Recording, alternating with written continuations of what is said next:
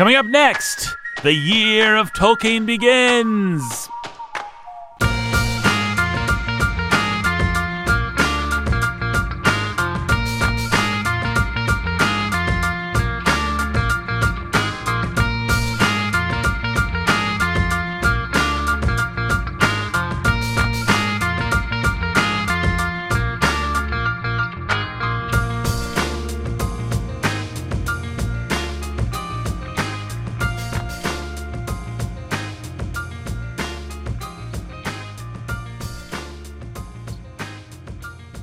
Yay!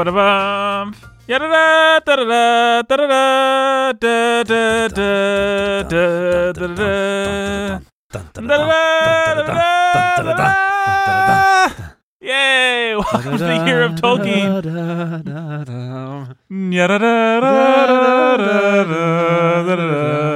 That's some music from the Lord of the Rings movies, a popular series of films done a long time ago now. Fun fact. Yes. J.R.R. Tolkien did not write those songs.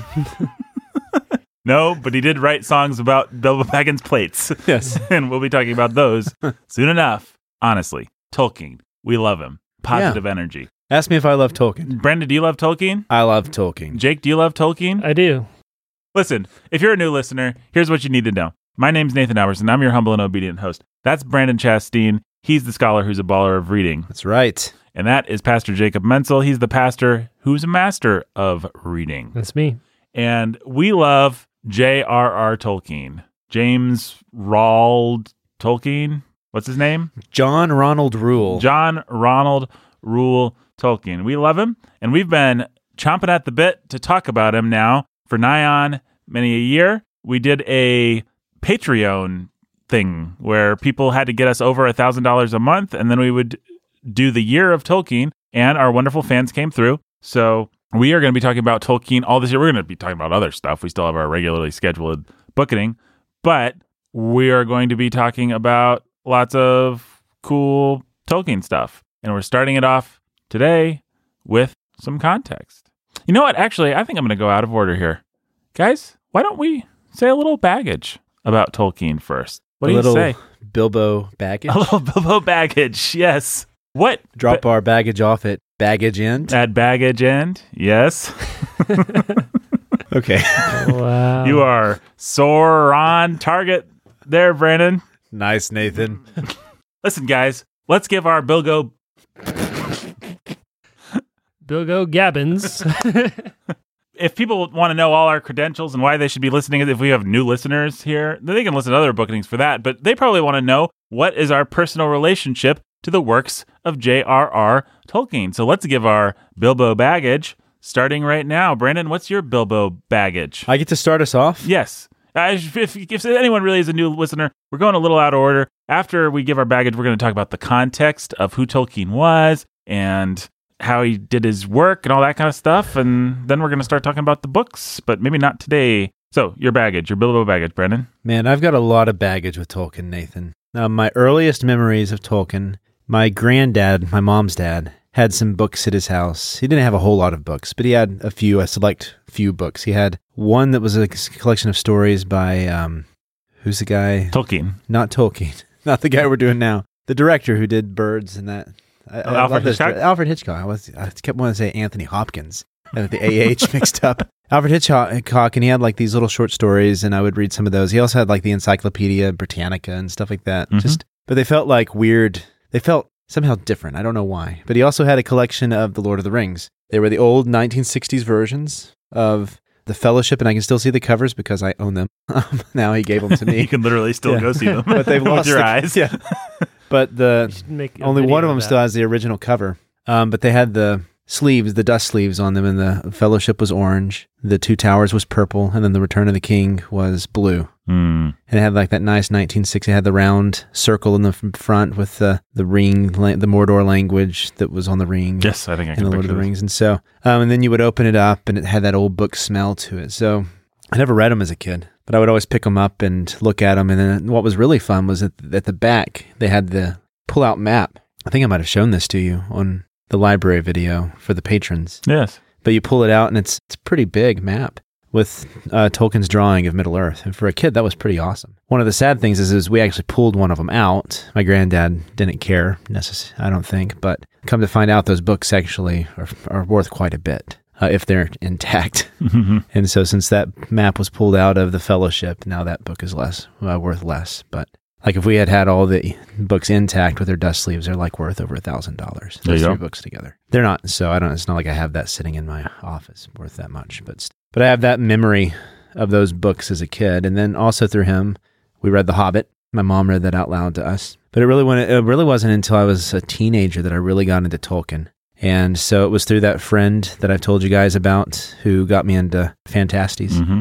He loved C.S. Lewis, he loved fantasy, and he loved everything associated with C.S. Lewis, so he also loved Tolkien. And we also had another friend at the time who she really loved Tolkien even more than he did. And so they got me to read Tolkien. I mean, at the time, I really liked Dickens and stuff like that more, but I read it and I loved it. I had always thought of fantasy as a genre that I really wasn't interested in. I had tried to get into Jules Verne. I had tried to get into H.G. Wells, guys like that, more sci-fi, but still, they never did it for me. But there was something about The Lord of the Rings that was different than that. It's good.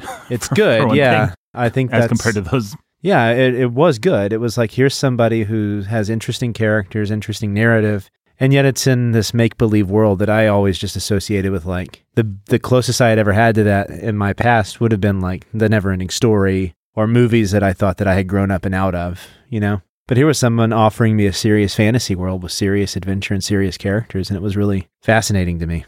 That girl who really liked The Lord of the Rings, they were also responsible for getting me into Yeats at the same time. So we all liked, that was that world we were into, the fairies and the fantasy and stuff like that. And so what I took away from that was Yeats more than anything else. One of my more embarrassing literary moments came from her because she asked me what I loved so much about The Lord of the Rings. I don't know what she was wanting to hear. I said, I really like the Mines of Moria. And she's like, oh, really? Why do you like it? And I said, I think, the feeling of the mines and the sense of danger and adventure. And she's like, oh, so you only like it for the danger. Wow. Yeah. I was like, okay. But after reading Lewis's On Stories, I don't think he would disagree with me now. Yeah, what a snotty thing to say. Yeah. She was the type, she had written her own like big epic based kind of on Tolkien. Yeah. Mm. She was one of those. She had written her own fan fiction before fan fiction was, a thing. How'd that work out for her? Did she get it published? And no. Was it J.K. Rowling? It was J.K. Rowling, yeah. Okay. That particular work. Roland. We all made fun of her that way. Roland, yep. Yeah. Gave her. No, she ended up in Chicago in an MFA program. I just want to stop and take a moment to appreciate the fact that Nathan just called the entire Harry Potter series Lord of the Rings fan fiction. Yeah, that's all it is. It is. Is that something that I normally wouldn't say? No, the moment came and went so quickly and was, sort of glossed over. I just want our listeners to hear that. The Bookending, if you're a new listener, the Bookending is so packed with dense, intricate details, a little bit like Lord of the Rings. So packed with dense, interesting ideas, insights, little in-jokes and things. Sometimes we'll use our own languages. Yeah. Brandon,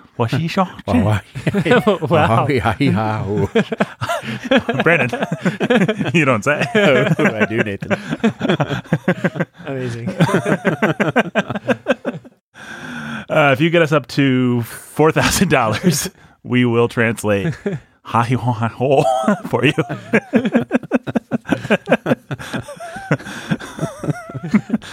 Anyway, where were we?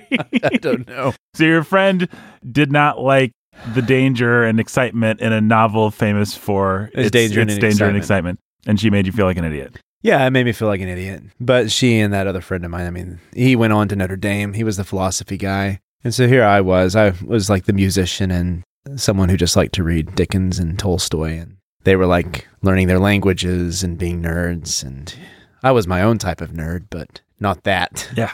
When it came to that lady, more like, not your dame. Yeah. Yeah, that's right. As opposed to Notre Dame. Yeah. What a great I think we should linger over that one, too. Yeah, okay. I'm sorry. Listen how... We move pretty fast, folks, but we'll slow down occasionally. You might need time to applaud, I think they're all standing up and applauding right now. I think you might need time to boo. To boo if you're like a ghost, and that's the only way you have of expressing that you love something, that's fine.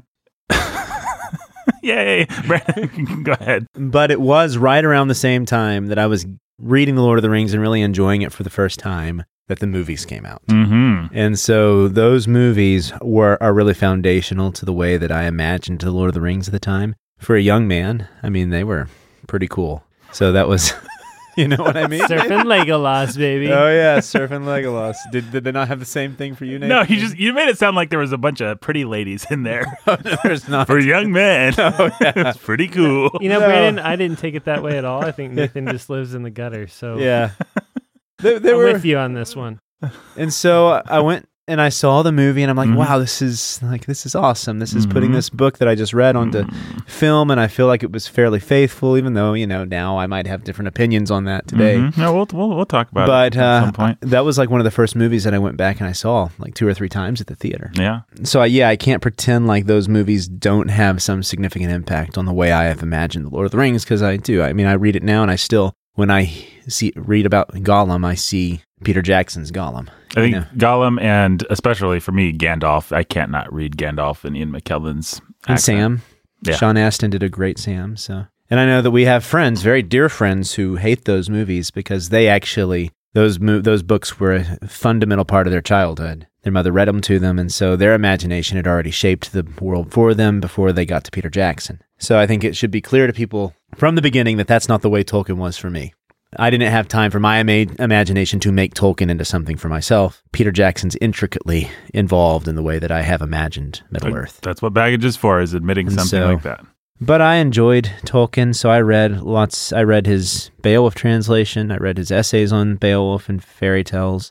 I read, because I really got into C.S. Lewis and the whole world of the Inklings. Not really into them, but I read Owen Barfield, I read some Charles Williams, and I was just trying to read around the Inklings and those guys. So I read Farmer Giles of Ham, translation of Sir Gawain, some more of the obscure Tolkien as I just tried to figure out who this guy was and enjoy him. But I don't want people to think that that's like some foundational aspect of my life. It was more of a side adventure in what was actually, you know, Yeats, like I said, he kind of channeled off into the main river that became my literary interests. But Tolkien was over here. He's like a little side rivulet, you know? Mm-hmm. So there we go. There you go. I've reread The Lord of the Rings again. We've made it up to through book 3 with my family once, and then we stopped and never got back to it. And I think we're going to give it another shot. We've read The Hobbit as a family, I think, twice. Kids love it every time we read it. And I'm always surprised every time we read it how great it is. Not that I thought it was bad when I read it before, but it's one of those books you go back to it and you're like, I remember really enjoying this, but then you get into it and you're like, oh, this really is this is good. You know, it's great. Yep. And so that's my experience with Tolkien. So I hope that proves to people that I am not out to get Tolkien. I like him. Okay. Jake, what is your Bilbo or your Frodo baggage? My baggage begins with a kid named Andrew Smith. I don't know if y'all had this experience because y'all weren't public school, but there was always the kid who was super nerdy, and he didn't really quite fit in with the cool kids or whatever, but he also had a really killer witty sense of humor, and so he was just like, he got like a cool pass from time to time, and by the time you hit high school, he had earned his cool pass because he was just eccentric and clever and fun and funny. Not every kid can show up to public school in high school dressed as Pee Wee Herman and everybody in the school think it's the greatest thing ever. Yeah, and not get laughed out of there. Right. Yeah. So I remember him giving up some kind of report or something, a book report or something or other, where he cared very much about these creatures called hobbits. And I would not have even have been able to remember the name. And I remember we made fun of him because like, oh, what's the difference between a hobbit and an elf and a dwarf? And explain this to us again. Yeah. Like, you know, it was just like this big dumb joke to us. That is the first and only encounter with Tolkien that I knowingly have had in my even remotely childhood experience. Andrew Smith geeking out about it in some class and us making fun of him for it, and him really caring about it and sort of being offended, which he normally, you know, part of what makes a kid like that cool is you can make fun of him and he's not offended. Right. He knows how to lean into it. Like, yeah, he leans into it by wearing a Pee Wee Herman costume to school. That's the way to do it. Flash forward to college, and I'm barely even vaguely aware that the Lord of the Rings movies are a thing. But I've got some friends. I'm a Christian. I've only been a Christian for, well, when did Return of the King come out? Oh, 2003, maybe? That's kind of what I was guessing, too. 2003. Yes, sir. Okay, so 2003, Return of the King is hitting theaters. So I've got these friends that are Christians that love Lord of the Rings, and I'm like, isn't that like for dorks and stuff? Like, it's the best thing ever. Where you're going to go to opening night with us at midnight on Thursday, and before that, we're going to sit down and we're going to watch Fellowship and Two Towers, and then we're going to go watch Return of the King, and it's going to be the greatest thing ever. So my introduction to Lord of the Rings is sitting down with these two friends of mine, and I don't remember when we started, but we had timed it so that we could get there and be in line for the midnight showing of Return of the King. Wow. So I Fellowship, Two Towers, and Return of the King. Boom, boom, boom. That's my introduction to Tolkien. That's my introduction to Middle-earth, and I loved it. So I was all entirely filtered through Peter Jackson. I don't even remember when I like went back and pieced together, like remembered, oh yeah, Andrew Smith, he was really into this thing that I now think is cool. I made fun of him for it. Huh. Joke's on me. Joke's on me, yeah. So 2003, I would have only been a believer for maybe 2 years. Mm. And so you've got, suddenly here's this epic fantasy of good versus evil and darkness versus light. And, you know, so many just Frodo's struggle with the ring and Sam and their friendship and their bonding and, you know, all so many wonderful metaphors for the Christian life that gave me these handles because I was a new Christian and I was figuring things out on my own. So it was a pretty special thing in and of itself. I have a lot of fondness for the Peter Jackson films. They were my introduction, and I didn't know that The Hobbit was a book. I just knew that The Lord of the Rings was a thing. Flash that forward another couple years. Married, we're about to have our firstborn son, and a friend of mine in the church says, well, you can't have a son unless you have read The Lord of the Rings. And he gave me copies of The Lord of the Rings. Huh. And they're the copies that I still use to this day, which are... The dorky movie copies? The dorky movie copies. Pictures of... With pictures of... Viggo Mortensen and all that? Yeah. Elijah Wood. Elijah Wood's on the cover of one, and Orlando Bloom's on the cover of number two, and Viggo Mortensen's on the cover of the third one. He was the king. Those are the copies of The Lord of the Rings that I have. So I did. I read them all before we had Peter, and, except it might have not exactly finished or... The third one, I might have kind of skimmed parts. Hot take. It kind of bogs down a little bit there after they destroy the ring. The scouring of the Shire and all that. Scouring's fine, but it takes a while in between the ring being destroyed and the scouring. But I mean, there's a lot of, I can't go on, Sam. Yeah. Sure you can, Mr. Frodo. Oh, well, you know. I don't know about that. But Sam, I can't go on. That stuff's fine. They destroy the ring, and then it's like, you get an award, and it's we like you. It's like the Academy Awards start. Yeah, it's like the Academy Awards ceremony. It keeps going. They destroy the ring, and you're like, you flip, and you're like, how much of this book is There's left? A lot of book. Like, what in the world can happen? Yeah. I remembered, like, the 7 false endings of Peter Jackson's. Yeah. I remember that in the theaters of being like, oh, fade to white. Oh, fade to black. Oh, fade to white. Oh, is it over now? Oh, is it over now? Oh, is it over now? But I just thought, oh man, like what actually happened in between all of this stuff? So anyhow, The Hobbit.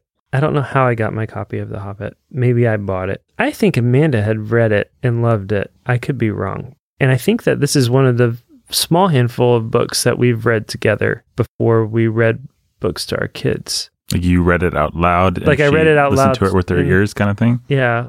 We don't really do that kind of thing very much. But I think that we gave it more of a shot. And I mean, we have kids now, so we read to the kids. Right. But yeah, we gave that sort of thing a shot. And I think that we did that with The Hobbit and really enjoyed it. Yeah, now I've read The Hobbit probably I'm going to say at least 3 times, 2 or 3 times for sure. For sure twice. Because I think I've read it to the kids twice. And I think I read it at least once before that. And yeah, it is not The Lord of the Rings. And it is a wonderful book in and of itself. Yeah. And the kids loved it. And they cry when Thorin dies. And hashtag spoilers. Oh, sorry, folks.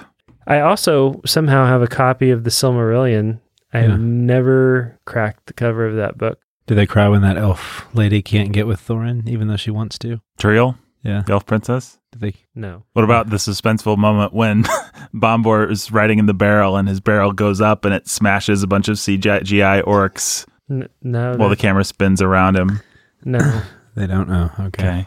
They're not really invested in Elfcade at all. Weird. Or, it's like Tolkien's greatest creation. I know. So sad. What about Beetleborg, the orc that wants revenge, whatever his name is? Yeah. The one-armed orc. The white orc. How do you pronounce the dragon's name when you read that out loud? You call him Smaug. No.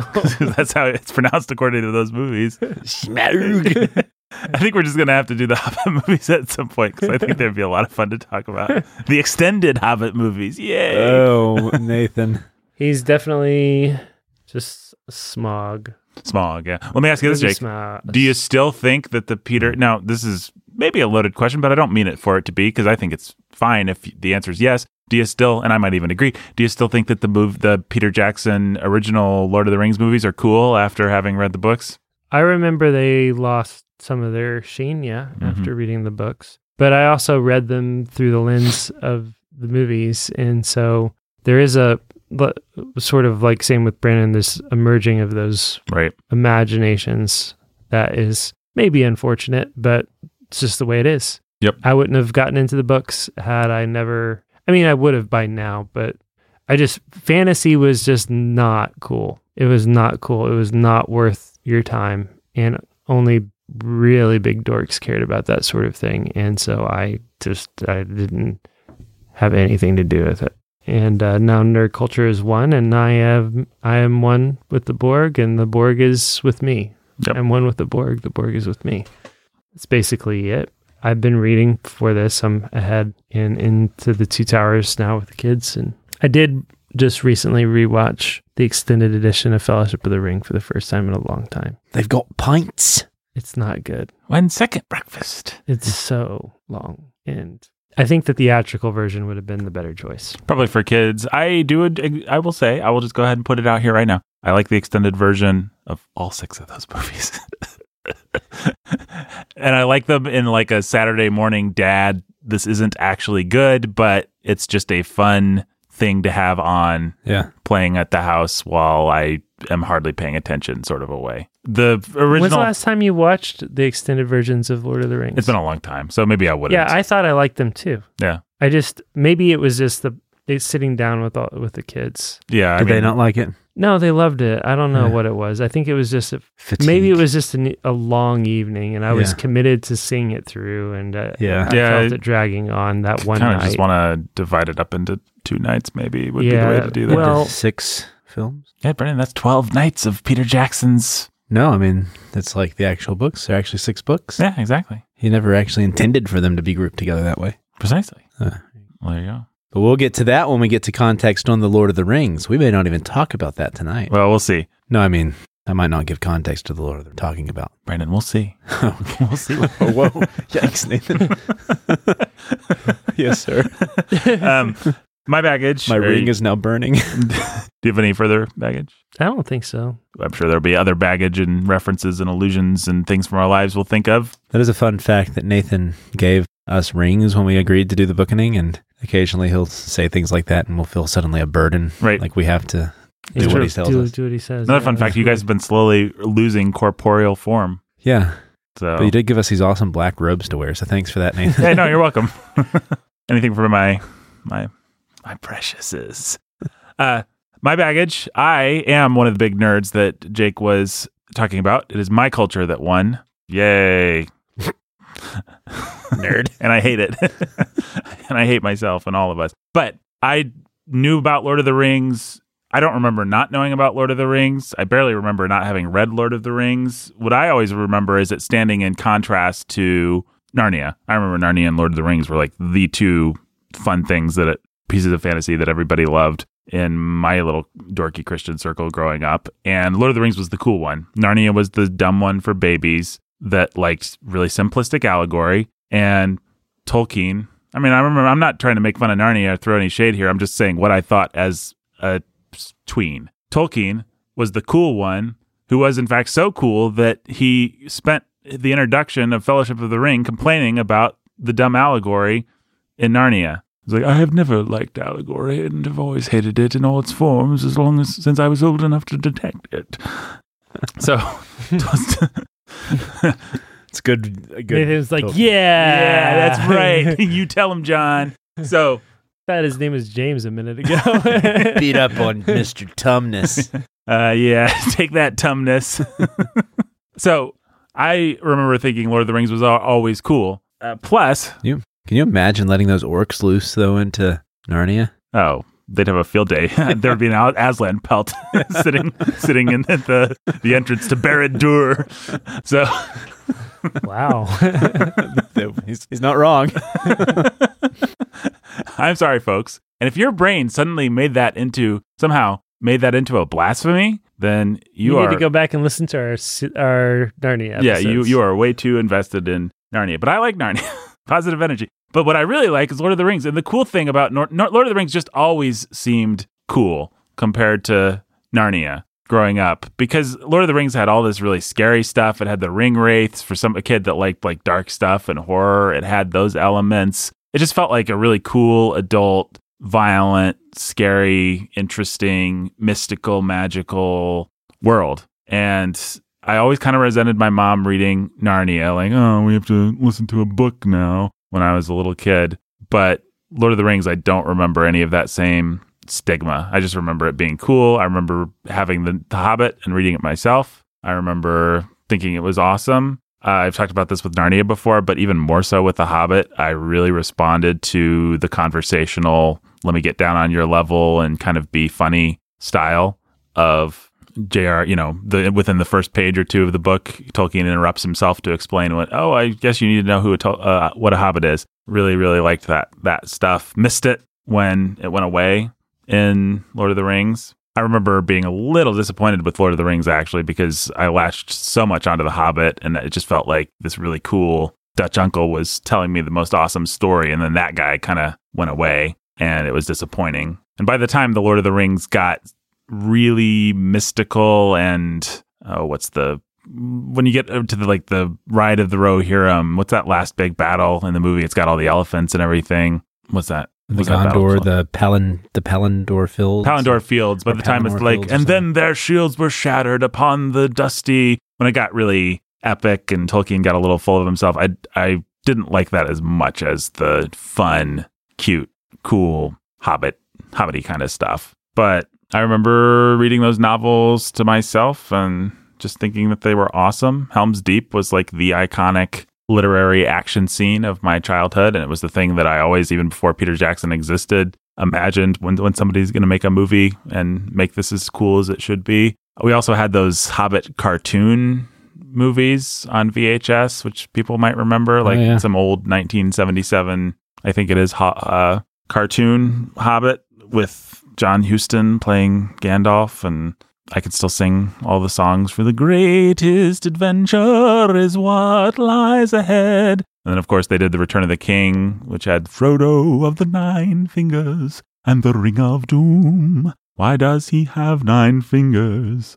There is a Ring of Doom. That classic there is a song. Ring of Doom. Yeah, that classic song. I like songs that are... That's the answer to the why does he have 9 fingers is there is a ring of doom. Why does he have 9 fingers? And then this big chorus comes in. There is a ring of doom. I don't know. I'm just not following the poetry there. Why is... Brandon, you obviously don't understand poetry. Okay. Frodo of the Nine Fingers and the Ring of Doom. So there's Frodo of the Nine Fingers. He had a ring of doom. Why does he have 9 fingers? Because there's a ring of doom on one of them and Gollum bit it off. Yeah, so that should have been in there. Because there was a ring of doom on one of them, and Gollum bit it off. That movie also has the awesome song, where there's a whip, there's a way. Nice. Where the orcs are marching and the guy's whipping them, and I could probably sing that whole song. Where there's a whip, there's a way. We don't want to go to war today, but the Lord of the land says, nay, nay, nay. So we're gonna march all day, all day, all day. The Beatles? Where there's a whip, there's a way. Left, right. We don't want to go to war today. It sounds like a protest song. We know how those orcs are always singing songs like that. Well, it does sound like petals are thrown around. Well, no, it's actually funny. Those things were done in the 70s by Rankin Bass, who are most famous for what's his face, the little Christmas guy. What's his name? They take the teeth out. There's the flying thing. Abominable Snowman. Yeah, Rudolph the Red Nose. All those claymation things from your Christmas childhood. Rankin and Bass did. They also did The Hobbit and Return of the King. Wow. Somehow, for some weird rights issue, they didn't do Fellowship and Two Towers. But I grew up with those little dorky animated things, and it is 70s, and they do have all this crappy 70s protest song sounding folk music in them, which sounded really, really cool at the time, just because I was a kid, and it was Tolkien, and it was monsters and stuff. And now, I don't know, maybe we'll have to watch one of them for Tolkien a year just for fun, because they're really dorky. We also watched the movie entitled Lord of the Rings, which was done by Ralph Bashki, and it was rotoscoped, where they film live action people and then they just draw over them. So it's like kind of realistic animation. It was kind of violent and weird, and it didn't have any songs, and we didn't like it. Lord of the Rings had the additional allure of, for whatever reason, my dad finally came around when the Peter Jackson movies came out, and he really liked them. But for whatever reason, he was just against them. He thought that they were too full of monsters and demons and wizardry. Yeah, my dad comes from a Pentecostal, charismatic kind of a background, and he just, anything with witches and wizards and witch kings and stuff and dark magic is going to be red flags for him. But he's an angel wizard. He is. And Brandon, we will never talk about that. Okay. It's all right. People can listen to our Harry Potter episodes if they want to hear more about angel wizards and wizardry and what should Christians read stories with wizards? So my dad always allowed them. It was kind of one of those things that you look for as a kid, those loopholes. Like, well, my parent, like it's the naughty parts in the Bible. Well, my parents have to allow this, but where he stabs the guy in the Bible through his stomach, and like the Book of Judges, it's got all this stuff that's like cool and forbidden, but it's in the Bible, so we have to have it. Lord of the Rings kind of felt like that. Like this is actually pretty dark and scary and cool and like the kind of thing that should be forbidden, but it's not because it's Lord of the Rings. So that kind of had a little bit of that allure. Yeah, the part that always stood out to me with that was Shelob, when she bites Frodo and he's wrapped him up and you think he's dead, and then he gets taken up into the tower, and that just was terrifying. Yeah, scary stuff. The Barrow-wights. Yeah. Mm. Everybody always forgets about the Barrow-wights because Peter Jackson loves horror, but he didn't do the Barrow-wights for whatever reason, and those things are creepy. And the Ringwraiths, I mean, that's just like classically so many. I don't know how many fantasy things, including our friend Roland. They do that. They just shamelessly rip off the Ringwraiths. I've seen it. Yeah, the Dementors are just the Dementors, second-rate Ringwraiths are just Ringwraith Juniors, Diet Ringwraiths.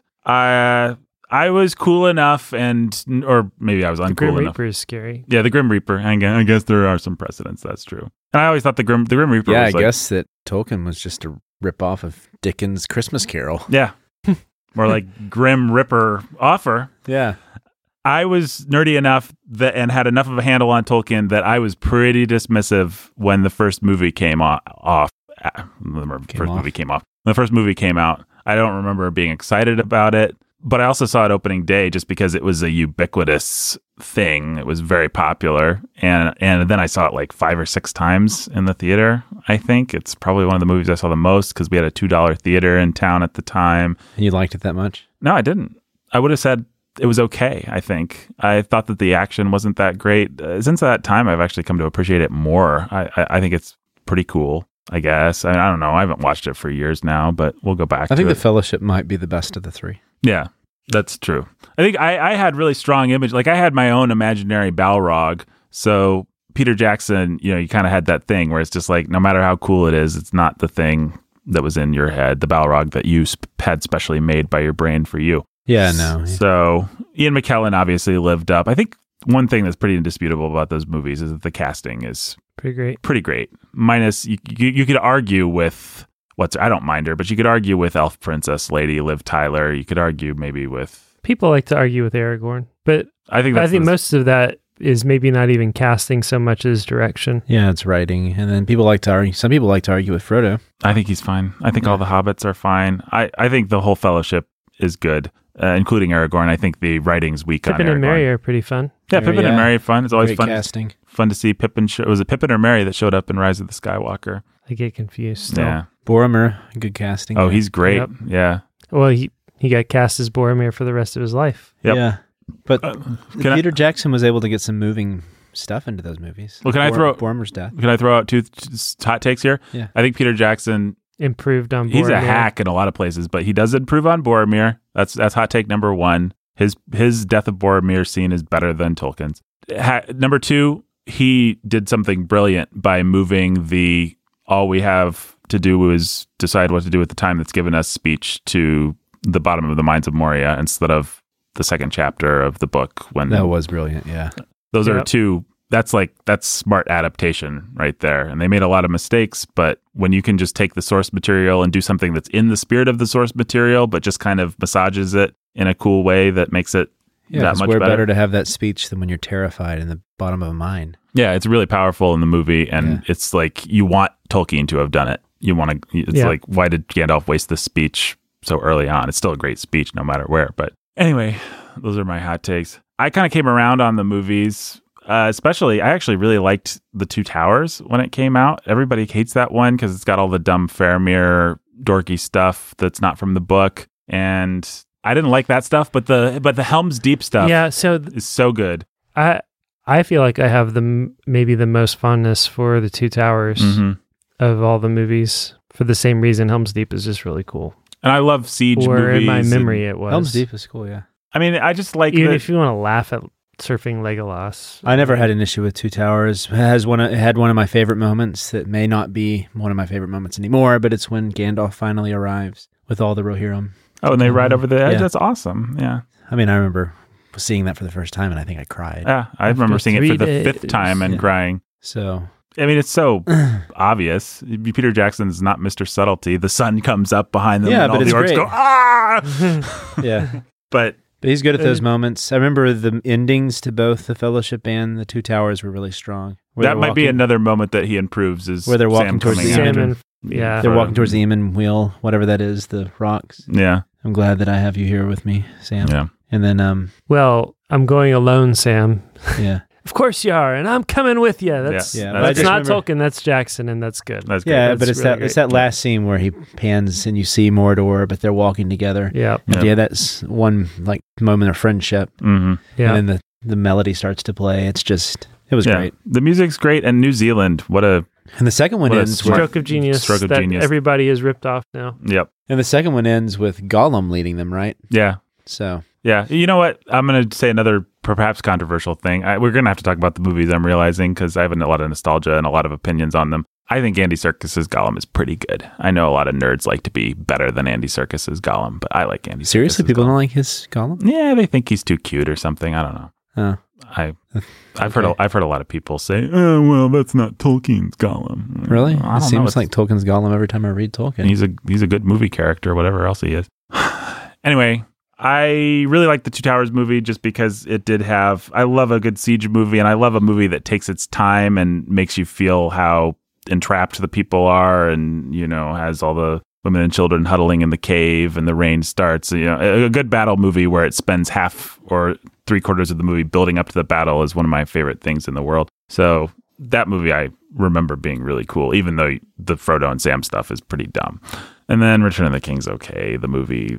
You know, there's lots of ghosts and battles, and it's fine. And the Elephant Man is in there for some reason. Never did understand what the Elephant Man was doing in there. Which one? Oh, the guy who gets speared. Yeah, just the leader of the Elephants. Yeah, the Elephants. But I guess the reason I'm talking about the movies is because I haven't read the books since the movies first came out, since 99, or I guess it would have been 2001 when Fellowship of the Ring came out. I was pretty seeped in Tolkien, and then those movies came, and it was just like, okay, well. This is kind of absorbing my interest and then putting a stopper in it. So I was very seeped in Tolkien. And then I was fairly, just because it was culturally ubiquitous, seeped in Jackson Tolkien. And then Jackson Tolkien went away. And then those Hobbit movies came out and kind of tainted the legacy of Jackson Tolkien. And I actually think as guilty pleasures, those movies are kind of fun, but they're not good. And yeah, now we're coming back to it. And what I'm hoping... is going to happen is that I'll have the best of both worlds. I can have my brain heavy in McKellen's accent, but I have enough distance on the movies that it's not just going to be the movies. And I'll be able to maybe rediscover things and approach them with maturity. Maybe I won't be bored by Tom Bombadil like I was as a kid and a teenager. Maybe I'll think he's like interesting, and maybe I'll like Old Man Willow. And, you know, there's certain things that I remember just not really getting as a kid. Galadriel's mirror, just some of the more adult conceits maybe. So I'll be interested to see how it plays. I think it's going to be wonderful. I'm really looking forward to it. I certainly love it. And it's one of those mental places that I haven't lived in a long time. This sort of whole Lord of the Rings side of my life was important, and it got me into fantasy. And I've read a lot of fantasy novels since then, and a lot of Tolkien ripoffs, and, you know, your Wheel of Time and your all that kind of stuff.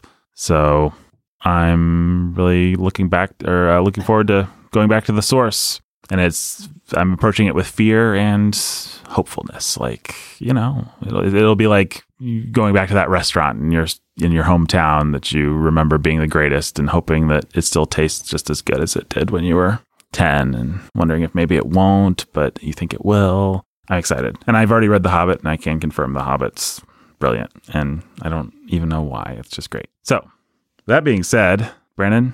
Yeah. You are the Contextual Texan. Been told that. And you like to provide context for our works. Yeah. With a hail and hearty. Yeah.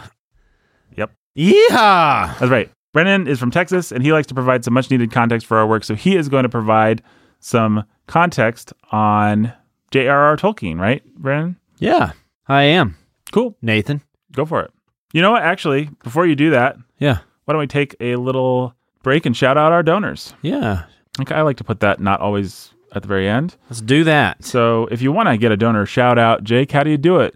Go to patreon.com/thebookening and give as much or as little as $10 a month. So you have to give $10 a month, anything up until $10 gets you access to premium behind the scenes content of everything that we do here. $10 a month gets you a shout out on every episode of The Bookening. Usually it comes at the end, but today we're making an exception because we want those new listeners to make it all the way through. Yeah, we want them to know exactly how exciting it can be to have your name shouted out. Absolutely. And so then we have the $25 level where you get a super cool, awesome Bookening t-shirt every year, new design. And the $50 level, which is one of our most popular and my favorite level because it's a lot of money for us. Yep. But also because what happens is we give you each book that we're reading several months in advance so that you can read along with us in the mail with personalized autographed copies from us. So you get, you know, special message. Every month you get a new book in the mail. It's going to be a quality copy, a high quality copy of... No Dover thrift book. This. No. And so it's just a nice, fun way to support us and build up your library at home with awesome books, and then get to read along and be a part of the team. It's a lot of fun. And if you want to pay us $100 a month, you can choose a book within reason that we'll read. And if you $500 a month, you get to be on an episode or something like that. Haven't we said that in the past somewhere? Disclaimer: Brandon has not discussed this insane notion with anyone, and thoughts of Brandon Chasteen did not necessarily represent the thoughts of... I could have sworn we said this Warhorn before, Media. People. However... If you want to give us $500 a month, we'll wash your car. You can do whatever you want. And you can be on an episode. Yeah, sure. For $500 a month. Yeah. Yeah. If you're I'm thinking you can. If you're an embarrassing rich hack without a lot to say, that might be a short episode, but we'll take your money and we'll put you on an episode and we'll be nice to you. Yeah. And if you're a wonderful person, then so much the better. Maybe you'll replace one of us. Maybe we'll replace one of us. All right, guys, let's shout out some donors, huh? Huh. Let's just shout them out. Brandon. Robert and Rhonda the Lovebirds. Robert and Rhonda the Lovebirds. The Artful Anthony Dodger. Artful Anthony Dodger. Little Anthony's Cigar Store. Little Anthony's Cigar Store. The Immortal Chelsea E. Jim Beam and Little Annie Oakley. Lily of the Valley. Lily of the Valley. Andrew and Esther the Lovebirds. The Keith Master. David's Mighty Men Trucking. John and Joel and Little Baby Max. Jay and Katie, Cold and Love Cheese, and also C.S. Lewis, including Till We Have Faces. Jane Katie, who are cold and love cheese, and including C.S. Lewis, and also C.S. Lewis, including Until We Have Faces. Yes, yeah. I got that wrong. Brennan, you said they love Cleese. I assume you mean John Cleese. Yes, they love cheese and John Cleese, famed Monty and C.S. Lewis, including Until We Have Faces. A very remarkable under happiness, mother breath. Consul Prime Adam. Consul Prime Adam. Jeremy, the dark-hooded lord of death. Jeremy, the dark-hooded lord of death. Nathan, not me. Nathan, not Nathan. Maya. The Red Avenger and Judith of the Ladies of Justice. Ryan the Red Avenger and Judith of the Ladies of Justice. Danny the Dude. DJ Sammy G. DJ Sammy G. Benny and Dana Tiberius. Benny and Dana Tiberius. Eric and Catherine from Yon Window Breaks. Professor and Lady X. Professor and Lady X. Lavender's green, Dylan, Dylan, lavender's blue, bum, bum, lavender's green, Dylan, Dylan, I love you too. Noah Constrictor. Mary Cheap. The fair and fragrant maiden Chloe. Six pack Zach with a mean attack and Catherine with a knack for laying down the smack. Somebody with a, who? Catherine? Catherine with a knack for laying down the smack. Brandon. Anthony who is cold and hates life, liberty, and the pursuit of cheese. Anthony who is cold and hates life, liberty, and the pursuit of cheese. And John Cleese. Jiu-Jitsu Jeffrey the Texas Ranger. Rachel. Leopard Thomas. Leopard Tank Thomas. Midnight Ninja Ellen. Queen Kangetta. Return of the Jedediah. Jay of Rack and Ruin. Timothy the Writer at Dawn. Eric and Kate, the Camp Champ Kings, who are warm and love bees. Who are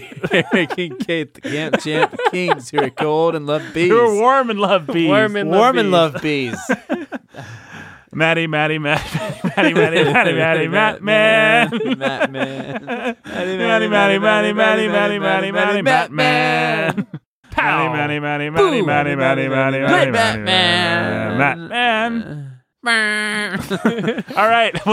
why would you not want to be a part of that wonderful lineup? You know, it is such a cool lineup, and we're thankful for every one of them. Yeah, thank you guys. And let's get back to it. You have made the year of Tolkien possible. You really have. Our hats are off to you. Now We're going to start a long section where all we do is we thank them and award them, and then we say, you bow to no man, you bow to no podcaster. You bow to no man. And then we'll not actually get to context until next episode. Right. We will run and hug them on a bed in slow motion with everyone creepily laughing. Jane and then Kate. Bouncing around, yeah. All right, Brandon, some context. Okay. Let's do this, Nathan. Let's do it. So context for Tolkien. Who was this man? The legend. Who was he? Well, he was actually he had a fairly straightforward life. He was an orphan, actually, so there was some sadness in his early childhood. Then he went to Oxford. He went to war, and he lost most of his friends, except for one, he said. You know, maybe his life wasn't that boring after all. And then he went and he taught at Oxford and became a famous fantasy writer who was trying to write a mythology for England, but also at the same time write stories that his kids would like and also that he would enjoy too, based on the stuff that he liked to read. He re-envisioned the way the world looks at Beowulf. He wrote foundational translations of a few texts with some other scholars at Oxford. Didn't he kind of just help the world to look at Beowulf? Yeah, before that, Beowulf, well, I was going to get to this, but why not? Let's do it right now. Let's just talk about some of his accolades. Yeah, so he went off to Oxford, and then he went to war, but he came back, and he worked a little bit for the OED, which is a fun fact, translating. He would put, so if anybody knows what the Oxford English Dictionary is, it's where they'll give like a definitive definition, and they'll give the roots, the linguistic roots of a word, the etymologies of the word, and then they'll try to give some of the earliest instances of that word's use in the English language. Mm-hmm. And so he was responsible for Germanic-rooted words beginning in W. Okay. And he worked in the Oxford. And so there's a fun book that I have at home. I don't know why I have this book, but it's about his years working for the OED. He had a very short tenure there, but there were like all these cabinets and stuff, like filing cabinets that you would pull out, and they all had postcards and things. And there was a very complicated system for how they would know which words had which roots and all that. It sounded chaotic and fun. It almost sounded like working in like a Harry Potter library. I don't know why. It just seemed that sort of frantic Harry Potter style. You know what I mean? Mm-hmm. I don't know how really to describe it other than frantic. And probably a bunch of boring tea drinkers sitting around silently looking into dusty old books and getting... But yeah, but it was like that sort of the piles of papers and the franticness of it and the sort of craziness of just how the system worked out of what looked like chaos, but still came together to be the OED. That's kind of what was neat about it. But yeah, so he had that experience, but he was especially interested in old Anglo-Saxon roots of the English language, and so in the Germanic roots of the English language, and so that got him into Beowulf, and up to that point, Beowulf had largely been appreciated as a linguistic philological artifact. But he looked at it and he said, no, actually, that's because we all look at these stories through like the classical lens where the monsters were always secondary to Odysseus. But let's look at Beowulf as the monsters are central to understanding the sort of Christian mythology that's happening here and trying to look back at the past and understand the past through a sort of new Christian lens that was happening with the Beowulf poet. And so he helped really reshape the way the world thought of Beowulf.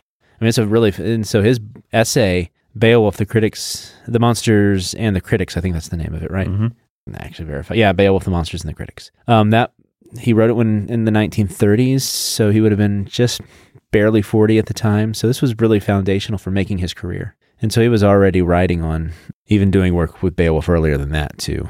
And he had done a lot of work. It's interesting to think of Tolkien not laying the foundations for his career at the age of 40. Yeah, and I mean, Sir Gawain, he had already done something with Sir Gawain and the Green Knight when he was like my age, actually, about 34 or 35. So that's kind of when the careers would take off at the time, which is encouraging to hear. But so he had already done work with Sir Gawain and the Green Knight, but these were like what made his career. And so he was a philologist, he was a scholar, kind of like C.S. Lewis. You can't forget that C.S. Lewis was also a scholar, but then he had this other kind of side career as an apologist that now is all we remember him for. Right, but really what C.S. Lewis was at the time was a scholar first who also wrote some children's stories. And now that's all people think of C.S. Lewis as. Tolkien was a scholar who also happened to really love writing little Christmas letters to his kids called Father Christmas, and there was like a polar bear character as well. And he was also an amateur artist, and so he would do sketches and stuff for them.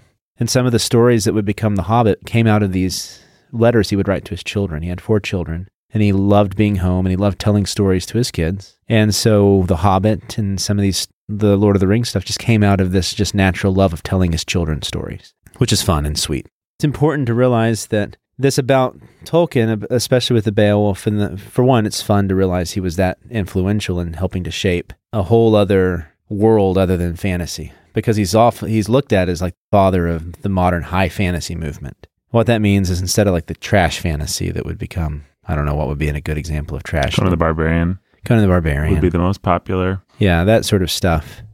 Lowbrow fantasy. Lots of sex and blood. Yeah, he was the high fantasy, and he helped shape that. And so the things that we think of as being part of the fantasy world, nerdy languages, even stuff that shapes Star Trek and sci-fi, right? Star Wars comes from Tolkien. This sense of a deep mythology.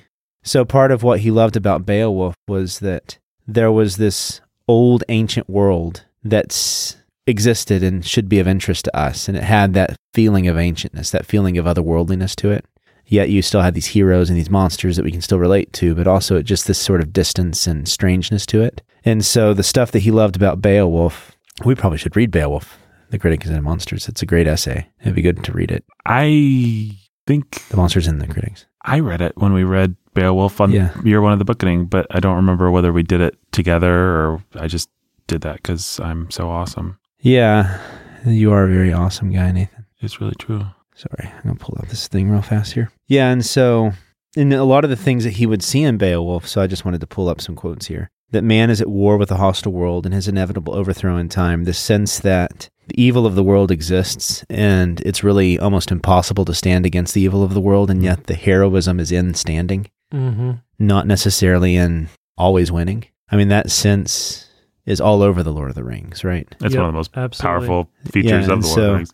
And so he says that it's where your imagination pondering over the old and new is kindled through Beowulf. And so also in The Lord of the Rings, you have that sense of there being this sort of old world that pre-exists the new world, with the hobbits being kind of the new farmer world. But yet this old world that surrounds them with the elves and the runes and these things that are so old like the Watchers when they're going into Gondor, right? Those big statues. Mm-hmm. Those, that sort of element of there just being this ancientness to this world that Tolkien's not even going to explain for you. It's just there. And so that he brought that also from Beowulf, but also from his love of other guys like William Morris and stuff. And we'll get into that in a minute. But this, his love of Beowulf, his love of that world, but also his love of languages helped shape The Lord of the Rings. And he loved languages since he was young. In fact, I'll just kind of put this together piece. That's fine. Yeah. When he was... Mithril chain. Yeah, a mithril chain. Part of his love of languages started... Actually, when he was pretty young, his mother started teaching him Latin when he was like 4. He first started inventing languages and playing around with invented languages when he was a teenager. He had 2 cousins who apparently invented a language called Animalis. And so that was kind of his first introduction to that. And then they together created a language called Nevbosh. And then by himself, he created a language called Nefarin. And for him, he said it was always about both the linguistics, the piecing together of the grammar, but also the sound of the language. And so that was always a big concern to him, because the other thing that he really defended Beowulf was he defended it as poetry as well. It wasn't just It wasn't just interesting for its Anglo-Saxonness, but as a poem. And so he was very concerned about the fact that these old languages can be beautiful. These old languages can sound beautiful, and that you can create this ideal language too, which is what he was trying to do with Elvish, right? So it had these Latin influences and also like a Germanic and Welsh and all these things that combined together to eventually become the language of the elves.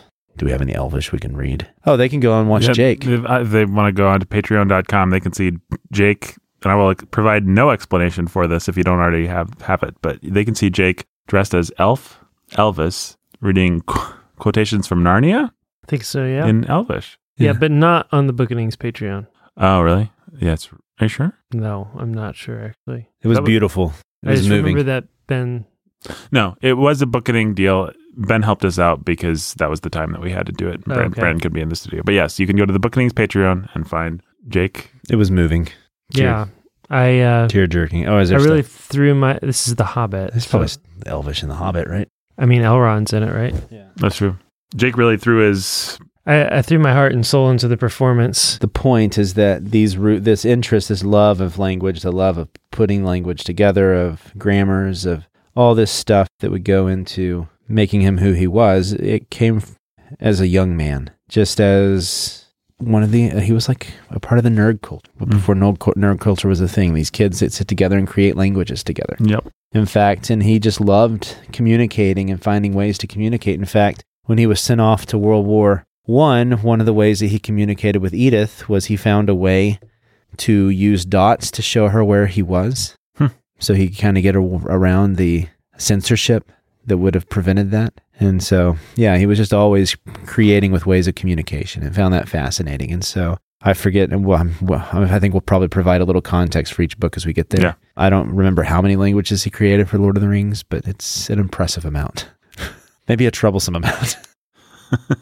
There's a decent amount of vocabulary too, right? Like, yeah. I mean, there's a whole you can speak it basically. The only thing that maybe matches it is how deeply people have taken Star Trek languages, Klingon and such. Yeah. Yes. But no, you can go and you can learn Elvish. There are courses on learning Elvish. Sweet. And we can go and we could learn the language of Mordor if we wanted to. That's the black language, Brandon. I'm not a fan. What are you, racist? Jive tongue has never been uttered here. Yeah. Well, great. You just uttered the language of Mordor here. Sorry, Nathan. That's okay. You're just intent on befouling every place you go, aren't you? I am. That is a fact that people should know about Brandon. He has always been intent on befouling every place that he goes. Sorry, guys. It's kind of something I do. Everywhere I go, I'm just befouling it up. It's really a wonder that you have any friends at all. Yeah. Since we're kind of taking this sort of piecemeal, jumping all over the place approach that's kind of working even... even better, Brandon. Yeah, that's I think it is going better than just going through his life. Yeah. In World War II, he would continue this theme of being useful with his languages. He would be a code breaker. Mm-hmm. But yeah, he was a philologist. If you don't know what a philologist is, go look it up.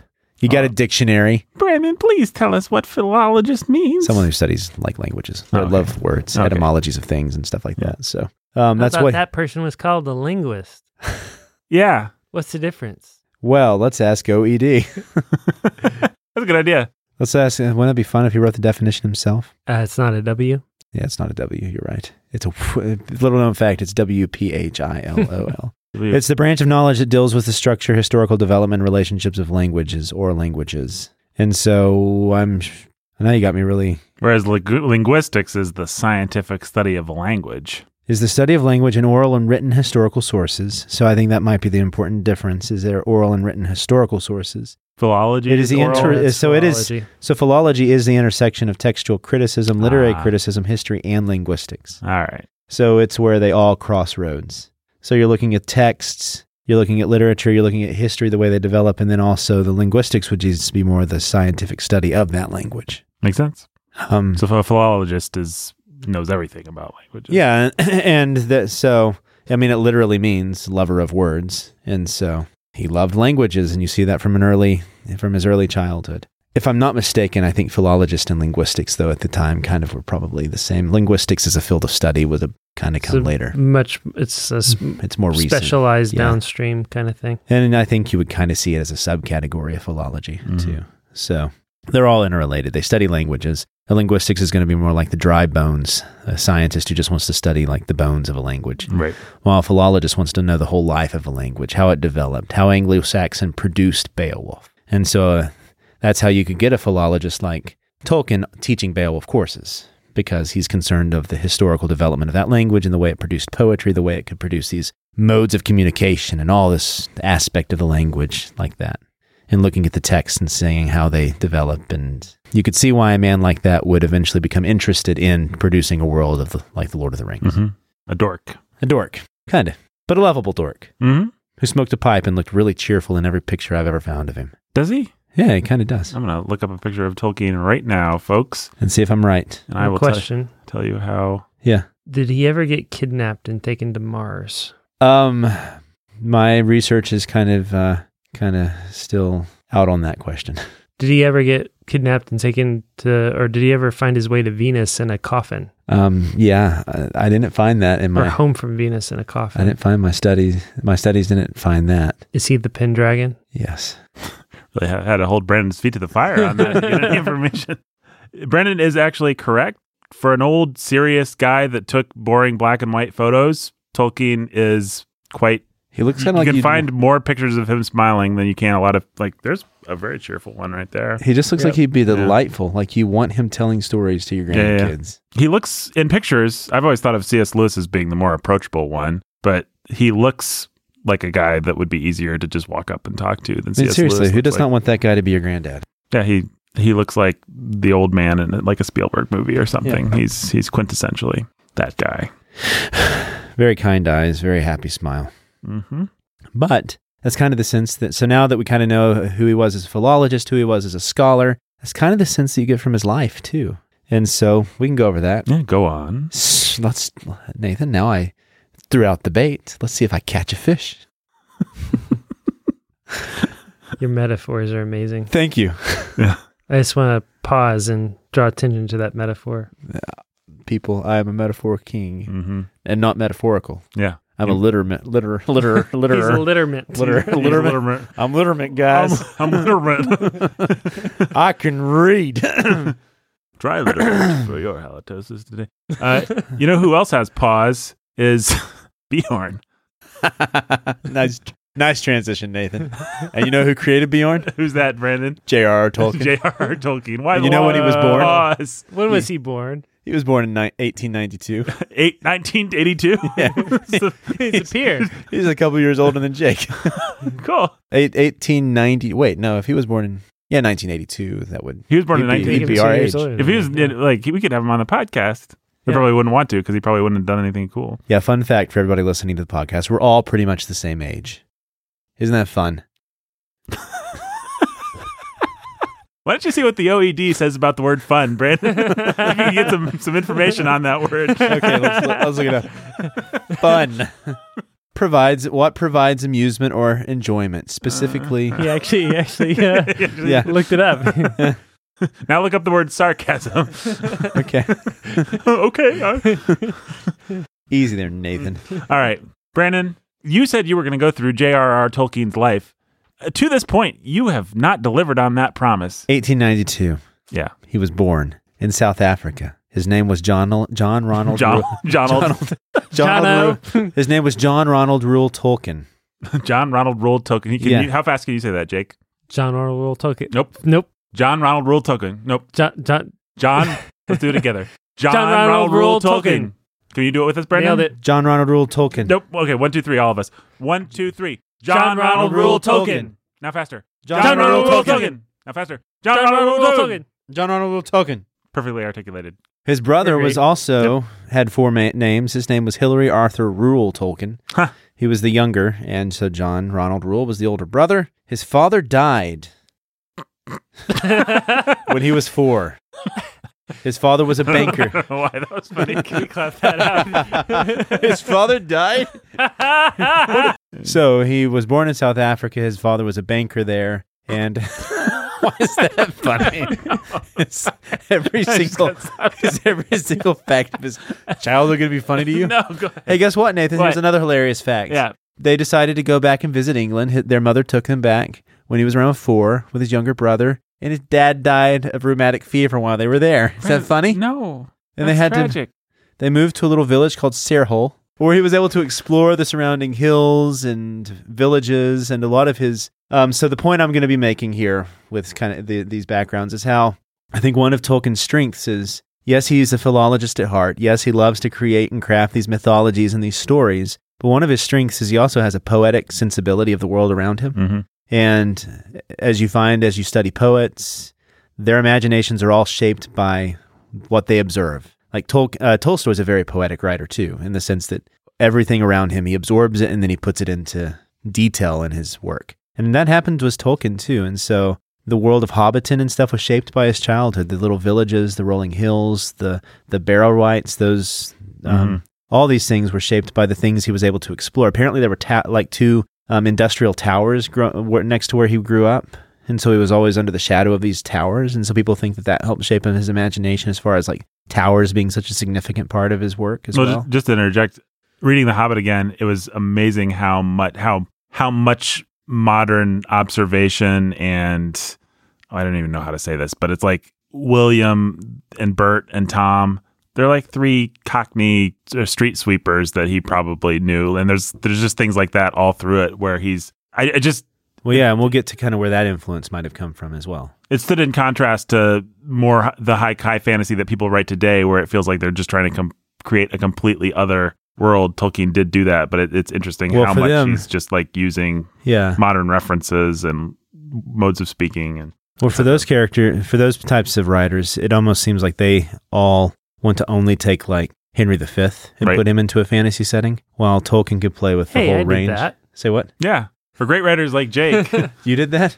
Don't you remember? Oh yes, that's right. The Witch in the Willows, man. Yeah, I won. Did we ever say that on mic, by the way? Jake won. I'm giving him a fist bump. What I deserved it. Bogus. I don't know who Jake paid off that To Air Is Human did not sweep. And I don't know who Brandon paid off that he came in second and To Air Is Human came in. Yeah, a pretty nice second. Dead last. You were way in the back there. Nobody wanted to read my novel. Oh, so sad. I just want all of our listeners to know I am hurt, and I hold that against all of you. I would like to say to all my Instagram followers, thank you for helping us have such a strong showing in Instagram. It was great. Yeah. And next year, we're going to take it, people. We're going to take it all the way. If you have an actual good story, maybe you will. Yeah. No, you probably won't, because it turns out you can have a perfect great story and win. No one will care. Is that like a hypothetical situation you're imagining? Are you trying to call our listeners stupid, or is that what you're trying to do? I don't know. I think he's trying to pretend that he had a story that anybody cared about. I'm not trying to call our listeners stupid. Here's the thing, Jake. I know our listeners are smart, and yet I also know that our listeners didn't vote for my story. So it's like, how do I put these two things together? I don't know. It's like that. Huh. You know where you should move, Nathan? I have a theory. What's your theory, Jake? Oh, nothing. One fun fact about... All right, now, Brandon, remember, we looked up the definition of the word fun. One fact, Nathan, is that his aunt had a farm, and do you know what the farm's name was? What? Bag End. No way. Yes. And so he took a lot of the culture that he grew up in and put it into his books. That is a fun fact. Guess what else? What? It was it fun, Nathan? Fine. Yeah, I thought it was fun. You know what? I'm going to tell you facts now and you tell me whether or not it's fun. All right. He was homeschooled. Nope. Not fun? Okay. When he was growing up, he read a lot of fairy tales, and he also liked stories of red Indians. I feel like a racist, but I think that's a fun fact. Yeah, you know why that's a fun fact? Because you know who wouldn't like that? C.S. Lewis did not like stories of red Indians. And so I wanted to add that in there because even though he and C.S. Lewis would be close friends, they kind of famously had a little bit of a... They butted heads when it came to what they appreciated in storytelling. And I may side strongly with one over the other. Yeah, me too. So, and it's going to be the one that you people want for Tolkien.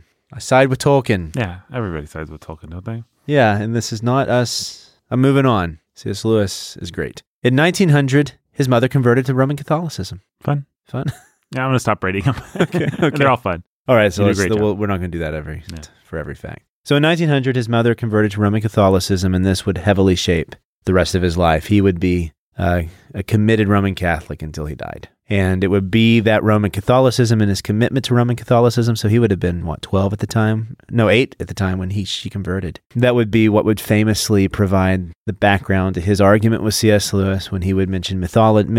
And, there's a lot of legend and hearsay about what actually happened.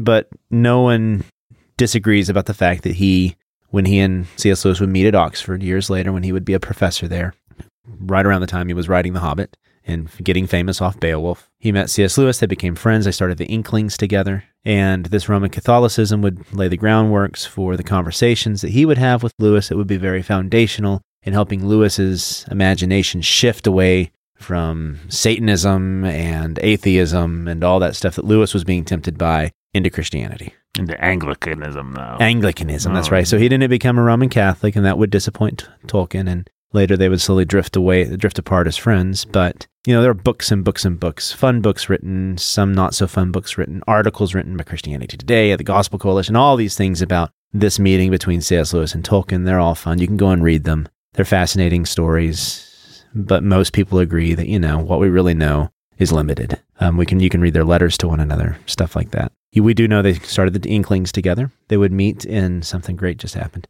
They would meet in a pub and they would have debates and they would read parts of their stories together. Like The Hobbit, he would have read in the Inklings, and C.S. Lewis would have been one of the first early readers, very enthusiastic readers of The Hobbit. He loved it.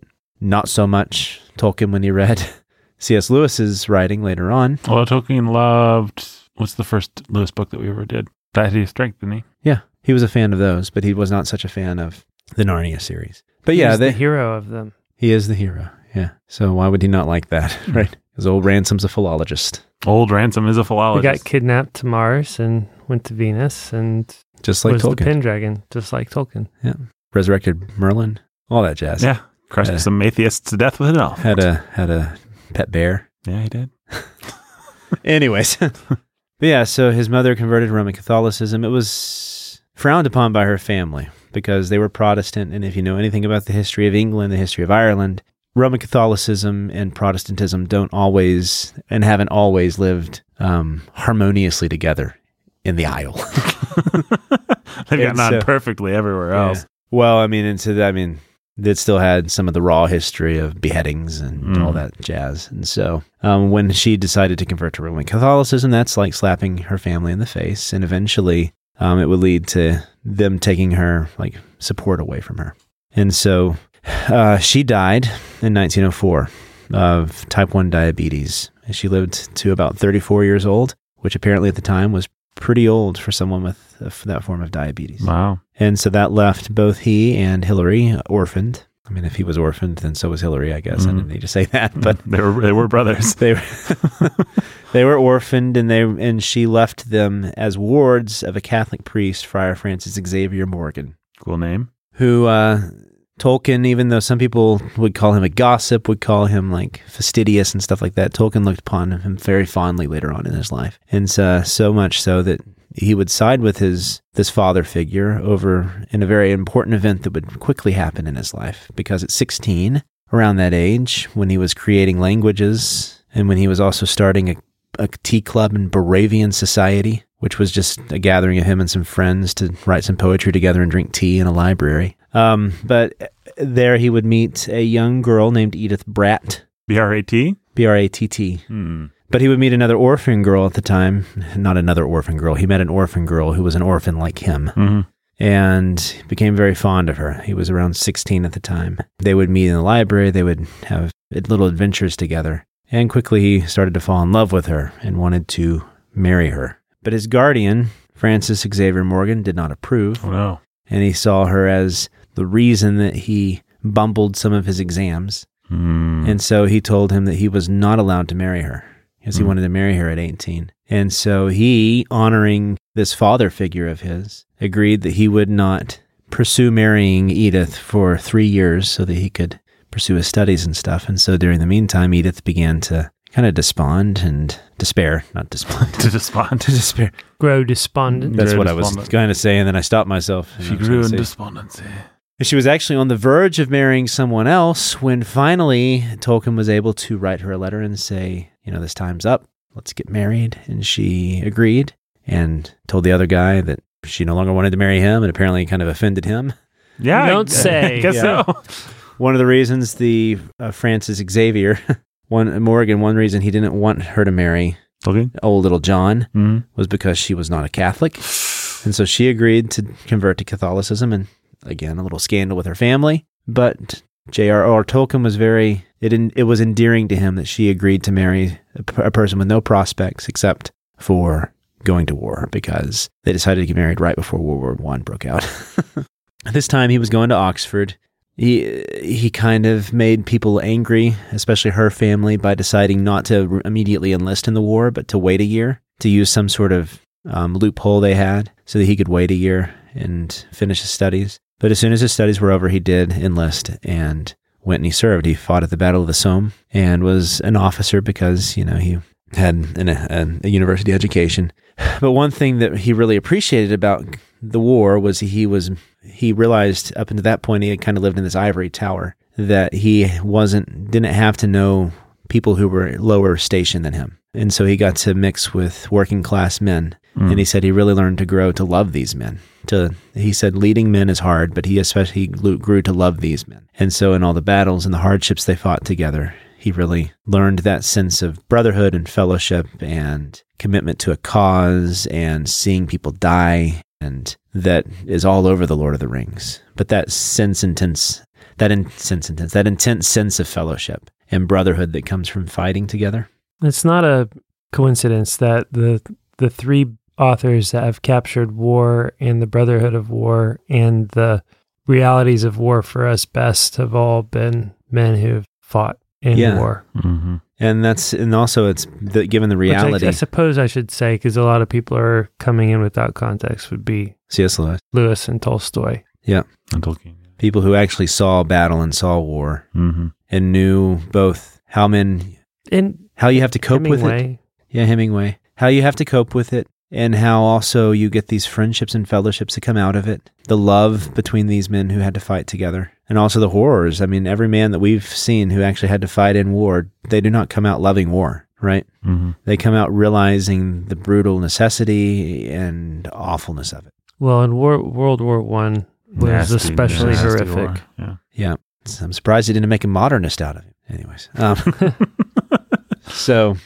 Just for broader context, when we think of the horrors of war, we think of World War II. But one of the things that I think is important to remember about World War I is you have all these people. It's the beginning of modern warfare, and it's where modern warfare and the old style of warfare converge. So you have people riding into battle with horses and sabers into machine gun fire. Yep. I've heard that the new movie 1917 kind of captures the horrors. I have too, but I haven't seen it yet. Yeah. But yeah, they're still trying to use those old methods in the face of machine guns and barbed wire. Yep. And it just produced horrors. People lining up for machine gun fire. Yeah. And so that would actually lead to Tolkien. Yeah, later when Tolkien would be asked if The Lord of the Rings was just an allegory for World War II, he would actually be fairly offended by the thought and the suggestion, because he was saying, no, it's not an allegory for that. It's not an allegory for World War I. Anybody who fought in that, you would realize they don't want to make that an allegory for anything because I lost all my friends. And that's a rough summation of the quote, but it's like, yeah, why would I want to make it a thing that killed every single friend of mine except for one? These guys who he formed that tea club with, every single one of them died at the Battle of the Somme. there with him. I mean, his friends were dying, and he left Edith, realizing that all the young officers, the junior officers, he said none of them ever came back. He went to fight thinking he was going to die. And that was just the reality of the war. It was just awful. And for someone who had waited a year to go and you saw how few actually came back, and if they did come back, how brutally mutilated they were, it was very sobering. And so he left thinking that he would not be coming back to his wife. Apparently, around the Battle of the Somme, when it got really nasty and ugly, he was going through some physical stuff as well, just get sick. And so he actually missed a good portion of that battle, not because of cowardice or anything, but just God's protection. And he did not die. Like, one of his friends died. He was in a first aid camp, a first aid shack, and a bomb fell on the first aid shack. Stuff like that. Yeah, it would, and I'm sure we'll talk more about that when we do some context for The Lord of the Rings, but it made him so angry when people said that The Lord of the Rings was just like an anti-war book. He's like, yeah, I mean, maybe I'm anti-war, but I don't want to write about that. That's when my friends died. One thing that did happen was after that, and he was stationed somewhere else, his wife would visit him, Edith, and they would go off walking in the woods together. Mm. And apparently while they were in the woods, she danced for him. And the only reason this is important is because the love story between him and Edith, them meeting as orphans, them having this bond together, them having to wait for 3 years before he could come and finally woo her and win her over, her visiting him in the war field and him seeing her dance for him. And then later in life, they would be very attached. Apparently, they were always very concerned for each other's health. And they just had a very sweet marriage. They had 4 children together. And he was a good, loving father, a good, loving husband.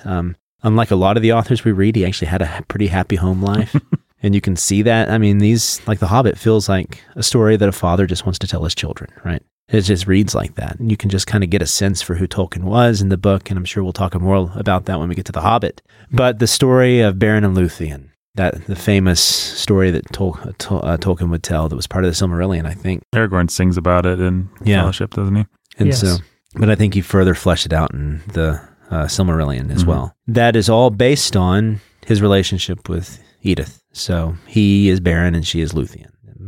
I think I'm saying those names correctly, but either way. Yeah, they had a very sweet love for one another. And when Beren first meets Lúthien, he sees her dancing in the woods. There you go. And so, you know, these strong sense memories that Tolkien had, the hills that were like Hobbit and his wife dancing for him, all these things would then become essential elements of the stories that he would tell. Okay.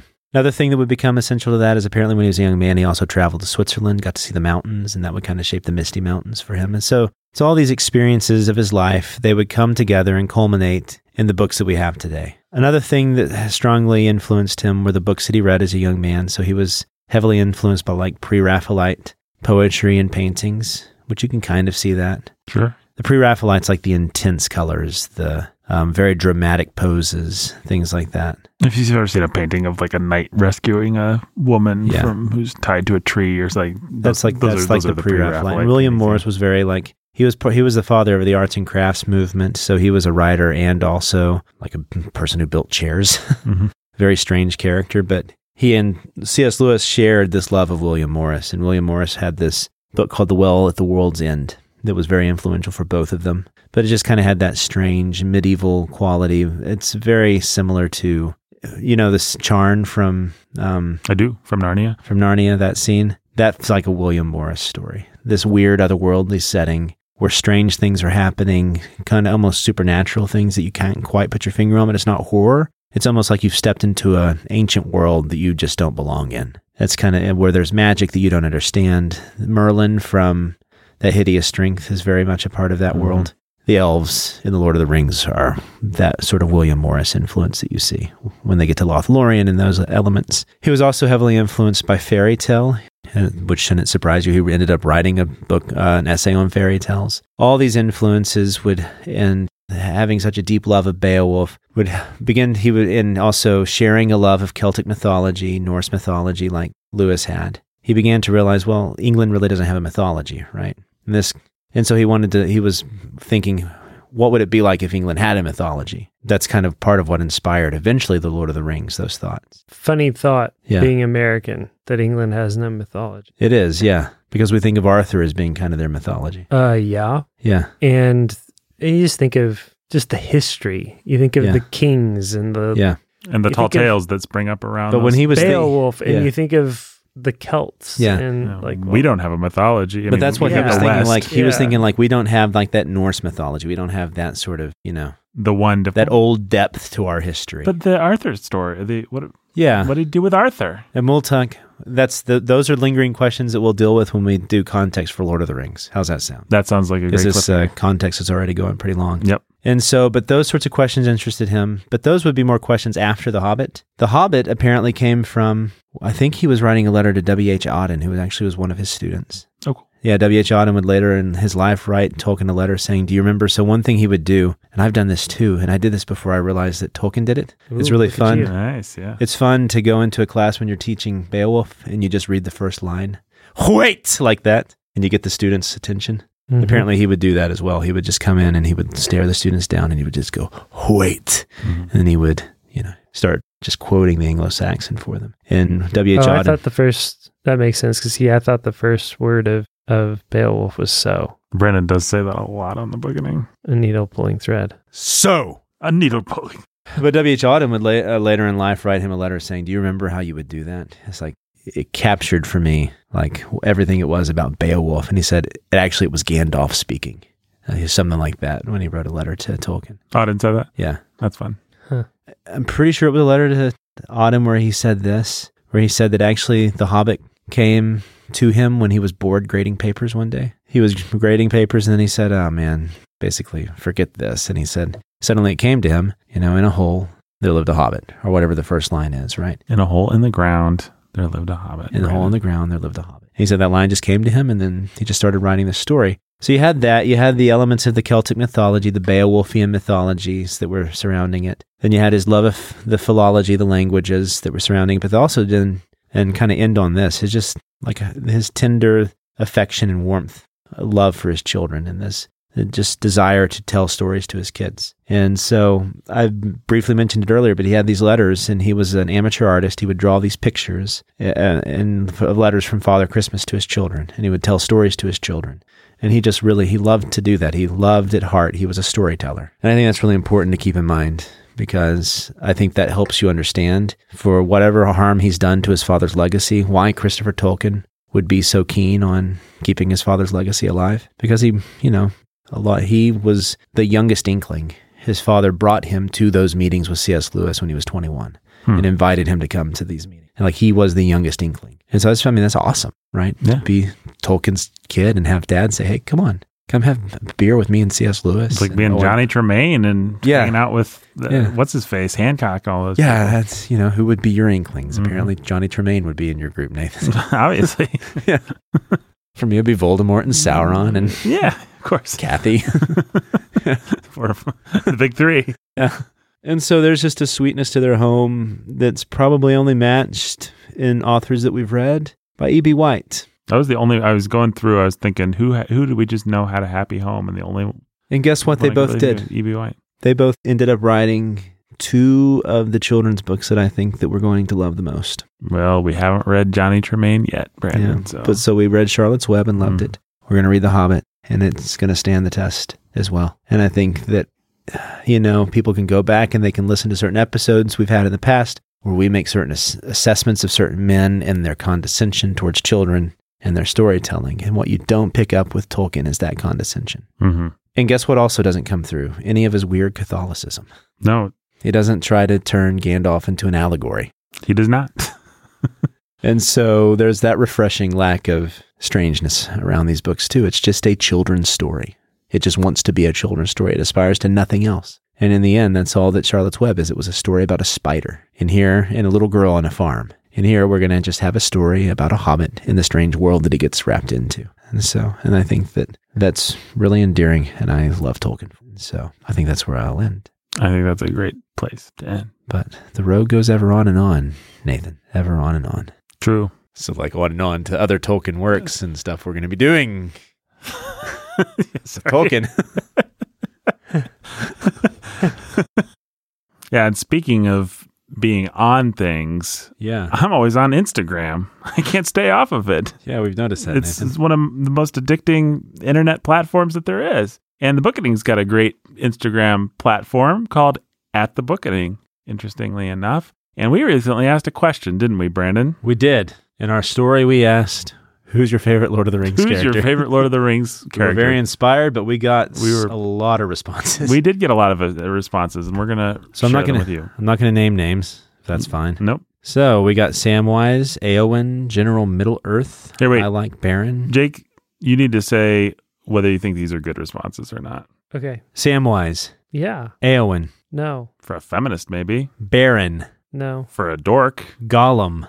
Sure. Voldemort. Yes. Faramir. Yeah. Samwise Gamgee, hands down. Yes. Of course. Been so long since I read the books, but probably false. Bilbo. I appreciate his love of home, tidiness, and tea. Also his bequeathments at the beginning of LOTR. We didn't ask you to write your own novel, Mr. Instagrammer or Mrs. Instagrammer. Was it the favorite Tolkien character or favorite Lord of the Rings character? Lord of the Rings character. So Bilbo. I mean, he's technically a character. Crazy old man. He is, but... Another Samwise Gamgee. So far, 3 for Samwise. He's far and away. Gandalf. Sure. I'm surprised we haven't gotten more Gandalf. The orcs. Oh, someone just wanted to be a... Yeah, that's lame. Another Samwise. 4 for Samwise. Some edgelord. The orcs are the coolest. Mrs. Tolkien, I mean Lúthien. Boo. We have got... Oh. Some know-it-alls in there. Yeah. Oh, that comes from a good fan of ours. Is it Jake's wife? No. Yes. What if it was Jake's wife? No. Gimli. Sure. Samwise Gamgee. Ooh, okay, so Sam's the runaway. 5, yeah. Just like Rudy himself. I don't think anybody else has had any. He's a beloved. The dwarf, maybe? I need to read it again. Yes. I approve of that answer. Tom Bombadil and Bill the Pony, both favorites. Oh, I don't know if I can agree with that. I'm giving them a yes. Yeah. And then we got some people that just responded as a message. Okay. No, that's it. Jake responded correcting us, saying, I'm Tom Bombadil. Which I'm taking that to be your favorite character. False. Tom Bombadil. That's how he meant for that to be read. Come on, guys. Who else? Don't you see the yellow galoshes I wear all the time? Tom Bombadil, Tom Bombadil, Tom Bombadillo. Yeah. There's that time where me and Brandon got sucked into a tree, and Jake sang the tree into submission or something like that. That's how we met. Yeah, that actually is how we met. We were trying to steal some mushrooms from old Farmer Ham's film.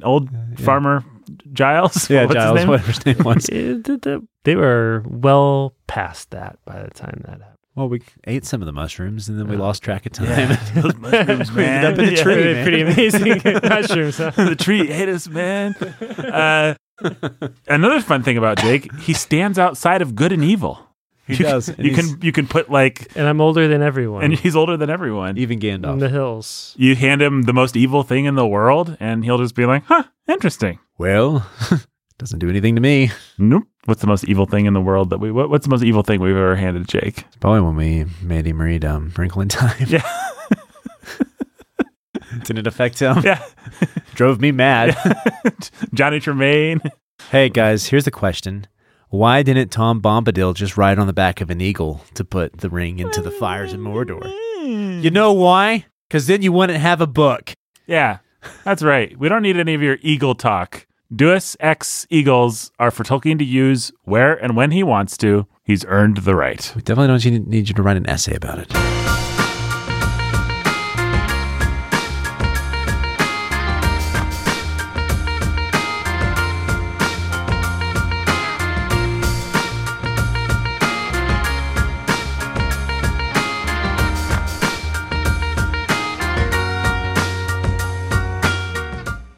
The book of today, written, produced, performed, all those good things. I'm Nathan. That's Brandon.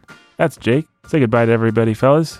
Goodbye to everybody, fellas. Goodbye, everybody, fellas. Bye, everybody, fellas. We'll be back next week with a little Hobbit. Then we'll do some Sense and Sensibility. And then we'll do other things. But Bombadil. There's going to be a lot more Lord of the Rings. So, bye. And my boots are yellow.